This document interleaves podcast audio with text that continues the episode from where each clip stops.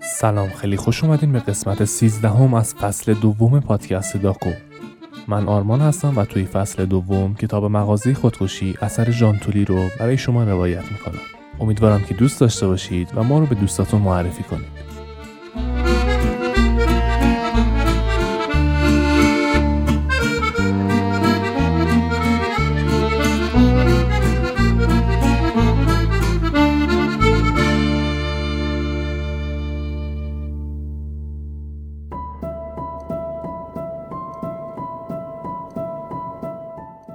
لوکریس روی تخت کنار شوهرش دراز کشیده بود. یک خاموشی مکرر روی سرش چرخ می‌زد. شکلها و رویاها رنگ باختن و ابری مهیب از گذشتش سر برآورد که باعث شد آروم پاهاشو توی بغلش جمع کنه.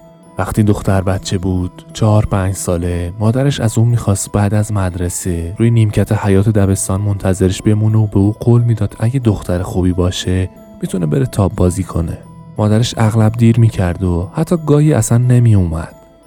به همین خاطر مدیر مدرسه به اون می‌گفت باید تنهایی به خونه بره. پدرش هم برخلاف قولاش هرگز نمی اومد. اصرا دخترک چشم را سعی می‌کرد دختر خوبی باشه و اونقدر خوب منتظر میمون تا مادرش اونو ببره تاب بازی. آیا اصلا تا به حال سوار تاب شده بود؟ لوکریس یادش نمی اومد. همه چیزی هم که یادش می آورد انتظاره.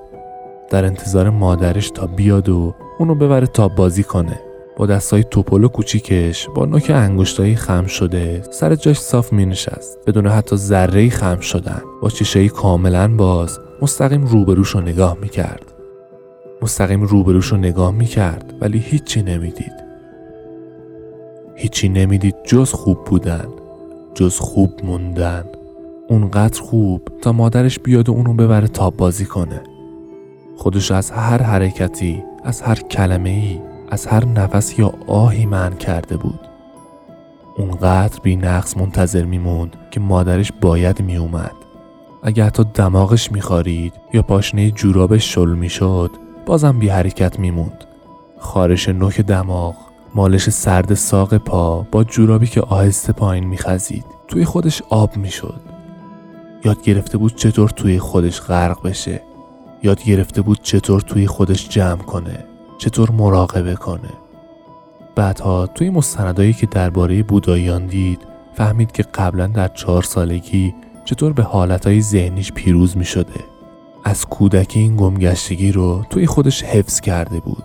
به همین خاطر گاهی ناگهان به جلوش خیره می شد و انگار فرسخها دور رو نگاه می کرد توی سرش فاصله دور رخنه کرده بود. درست مثل همون وقتا که روی نیمکت حیات دبستان چشم برای مادرش میموند. همون جایی که به سنگ بدل می‌شد. جایی که بدنش رو حس نمی‌کرد. که می‌شد قسم بخوره دیگه نفس نمی‌کشه. وقتی مادر میومد دخترش دیگه زنده نبود. بیرون دونه های بارون اسیدی به شیشه اتاق خواب می‌خورد.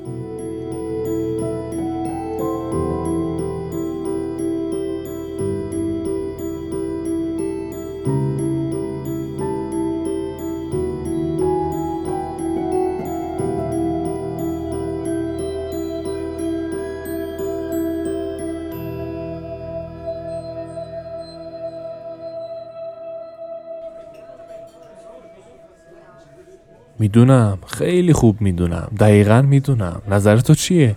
از وقتی افسرده شدم همه چیز اینجا تغییر کرده. دیگه اون مغازه سابق نیست. اینجا سگ صاحب خودشو نمی‌شناسه. ما به شکل نامعلومی بهبود یافته بود. یه پیراهن چارخونه با جلیقه به تن کرده و روی سرش یه قیف مقوایی با خالای رنگارنگ بود و این کلاه عجیب و با یک کش به زیر چونش بسته بود.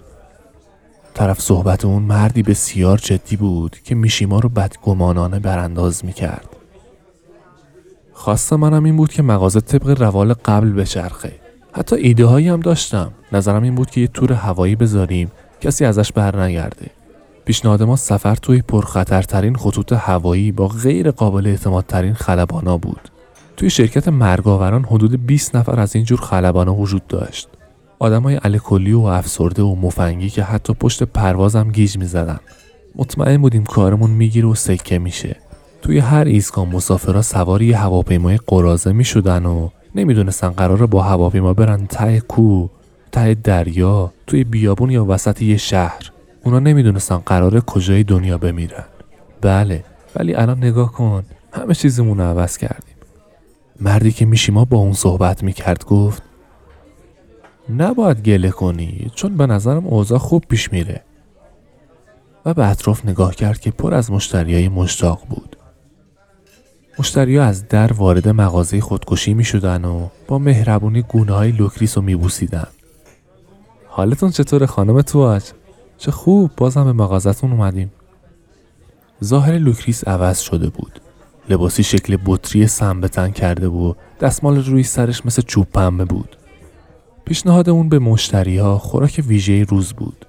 دوشنبه برای خودکشی گرده گوشت بخارپز شده گاو اردک خون‌آلود عادت داشت اسم غذاهای روز رو روی لوح دیوار بنویسه. مجبور شده بود قفسه دو سویه وسط مغازه رو برداره و به زیر زمین ببره تا جا برای مشتریایی که به فکر چاره اندیشی درباره آینده جهان بودن باز بشه. برای رفع معضل پیشروی بیابونا باید بتونی شنو به یک مادی مفید خام که به نفع مردم باشه تبدیل کنی. مثل کاری که قبلا با جنگلا کردن. زغال سنگ و نفت خام و گاز. بله بدون شک با فشردگی و حرارت زیاد می‌تونیم اونا رو به آجر تبدیل کنیم و توی ساخت و ساز ازشون استفاده کنیم. دقیقا و هر آپارتمان پل یا هر چیز دیگه که از اونا ساخته بشه یه قدم موفق به حساب میاد. اون وقت هر جایی که بیشتر از این بلا رنج می‌بره دولتمندتر میشه. چه عالی. آلن که لباس علاءالدین پوشیده بود و پشت میز نشسته بود سر ذوق اومد و گفت همیشه واسه هر چیزی یه راه حل وجود داره. هیچ وقت نباید ناامید بشیم. ایده خوبتون رو یادداشت می‌کنم.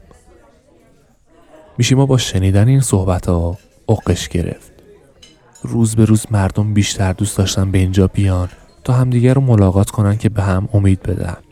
اونم توی مغازه خودکشی. پاک گیج شده بود. وقتی با مرد عبوس روبروش مواجه شد ترجیحات به خسرت های اصیل مغازه بچسبه. خواستم یه صندوق پست نصب کنم تا مشتریا درباره کارهایی که کردن نامه بنویسن. فکر خوبیه. اینطور نیست؟ اقوام فردی که خودکشی کرده یا دوستی اگه داشته باشه می‌تونستن بیان اینجا و نامه هایی رو که اون آدم مرده واسهشون نوشته بندازن توی صندوق. به خودم گفتم بدون شک بعدش با دردی که داشتن اگه قفسه ها رو می‌دیدن احتمالش بود که یه چیزی واسه خودشون بگیرن. چند هفته برنامه ریزی و تبلیغ کردم. مثلا یه هفته فروش ویژه تناب دار و این چیزا. یا مثلا واسه روز ولنتاین یکی بخر یکی جایزه ببر. ملین با ظاهری جدید در حیبت یک پری جذاب و زیبا توی قسمت تربار ایستاده بود و حالا فقط با یک چوب دستی جادویی مشتریا رو لمس می‌کرد. دینگ تو مردی. به محض اینکه چوب دستی به بدن اونا می‌خورد جرقه های سبز از اون خارج می‌شد. با تماس جادویی اونا روی زمین میافتادن غلط می‌زدن و وانمود می‌کردن که دچار تشنج شدن. میشیما کش کلاه از زیر چونش کشید و زیر گردنش رو خاروند. می‌بینی دخترم حامل است. از اون نگهبان قبرستون. می‌خواد بچه به این دنیا بیاره. مرد پاسخ داد. تو خودت سه تا بچه داری. پس حتما یه دلبستگی به این دنیا داشتی که این کاری کردی. سه تا بچه. سومیش. میشی ما توی فکر فرو رفت. میشی ما توی فکر فرو رفت. قبلا پسر بزرگم. قبل اینکه این کوچیکه فکرش رو خراب کنه ایده خوبی داشت که قصد داشتم عملیش کنم. یه تاج فلزی که روی سر قرار می گرفت از پشت یه دسته داشت که عدسی بزرگی به اون وصل شده بود. تابستونا مردم می‌تونستن با گرمازدگی خودشونو بکشن.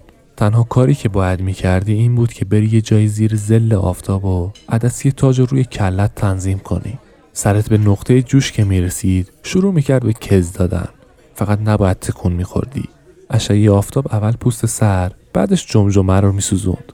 دود از سر و کله آدما بلند می‌کرد. حیف هیچ وقت عملی نشد. حالا پسر بزرگم و نگاه کن چی به روزش اومده. کسی که فکر می‌کردم رو سفیدم کنه. کارش به کجا رسیده؟ همون بی اشتهایی که زوج و مزاج یک قاتل زنجیری رو داشت. حالا همه اون استعدادش رو ریخته پای چی؟ پنکیک. راستش رو بخوای صبح تا شبم در حال خوردنه. بنسان با گونه های کاملا گرد شده ریش کوتاه قرمز و چشای همچنان متلاطم زیر سر بانداش شده لباس سرتاپا سیاه با طرحهایی از استخونای سفید به تن کرده بود. در حال مخلوط کردن پاستا توی ظرف سالاد بود که پدرش رو دید به سمت اون میاد. میشیما دستی به شکم قلمبه شده پسرش زد و گفت شکمت تو آفسایده. میشیما دوباره به سمت مرد برگشت و گفت همونطور که می‌بینین از لاز ایده و فکر چیزی کم نداشتم. حتی از فکر زیاد حالم یکم بد شد و مریض افتادم. این درست همون موقعیه که بقیه خانواده تحت تاثیر اون دلشاد ابدی همین مثبت اندیشی که اونجا می‌بینین به هم خیانت کردن. حالا ببین چه بلایی سر مغازه آوردن. نگاه تفنگای یک بار مصرفمون مشقی شده. تازه آب هم فقط واسه دندون ضرر دارن. اون بعض تنابایی داره کشی شدن. اینم از شمشیرامون که بیشتر به پشکش شبیهن مرد با استراب گفت بله همینطوره. ولی بریم سراغ کار خودمون. ظاهرش شبیه کارمندی بود که برای مأموریت خاصی به اینجا اومده باشه. مربوط به خودکشی دست جمعی اعضای دولت محلیه. اونا رو که نمی‌تونیم با پشکش گول بزنیم. چیز خاصی مد نظرتونه؟ خودم هم نمی‌دونم. درباره سمی از شما شنیدم. پری شنی؟ اگه چهل تا دارین بدین ببرم. میشی ما رو به زنش فریاد زد. لوکریس تو انباری چیزی از اون سما مونده. شابیسکی ژل مرگباری چیزی. لوکریس کنار میز جلسه ایستاده بود و به حرفای امیدبخش مشتریا درباره آینده زمین گوش می‌کرد. میشیما رو به معمور کرد و آهی کشید. میگه واسه چی می‌خوام؟ باور کنید عقلش رو از دست داده. دوباره صداشو بالا برد و رو به زنش داد کشید. برای دولته ظاهرا به بیکفایتی خودش پی برده. امشب می‌خوان دست جمعی خودکشی کنن. توی تلویزیون زنده پخش میشه. اون سما رو می‌تونی آماده کنی یا نه؟ باشه برم ببینم چی داریم. آلن میای کمکم کنی؟ بله مامان بریم. Thank you.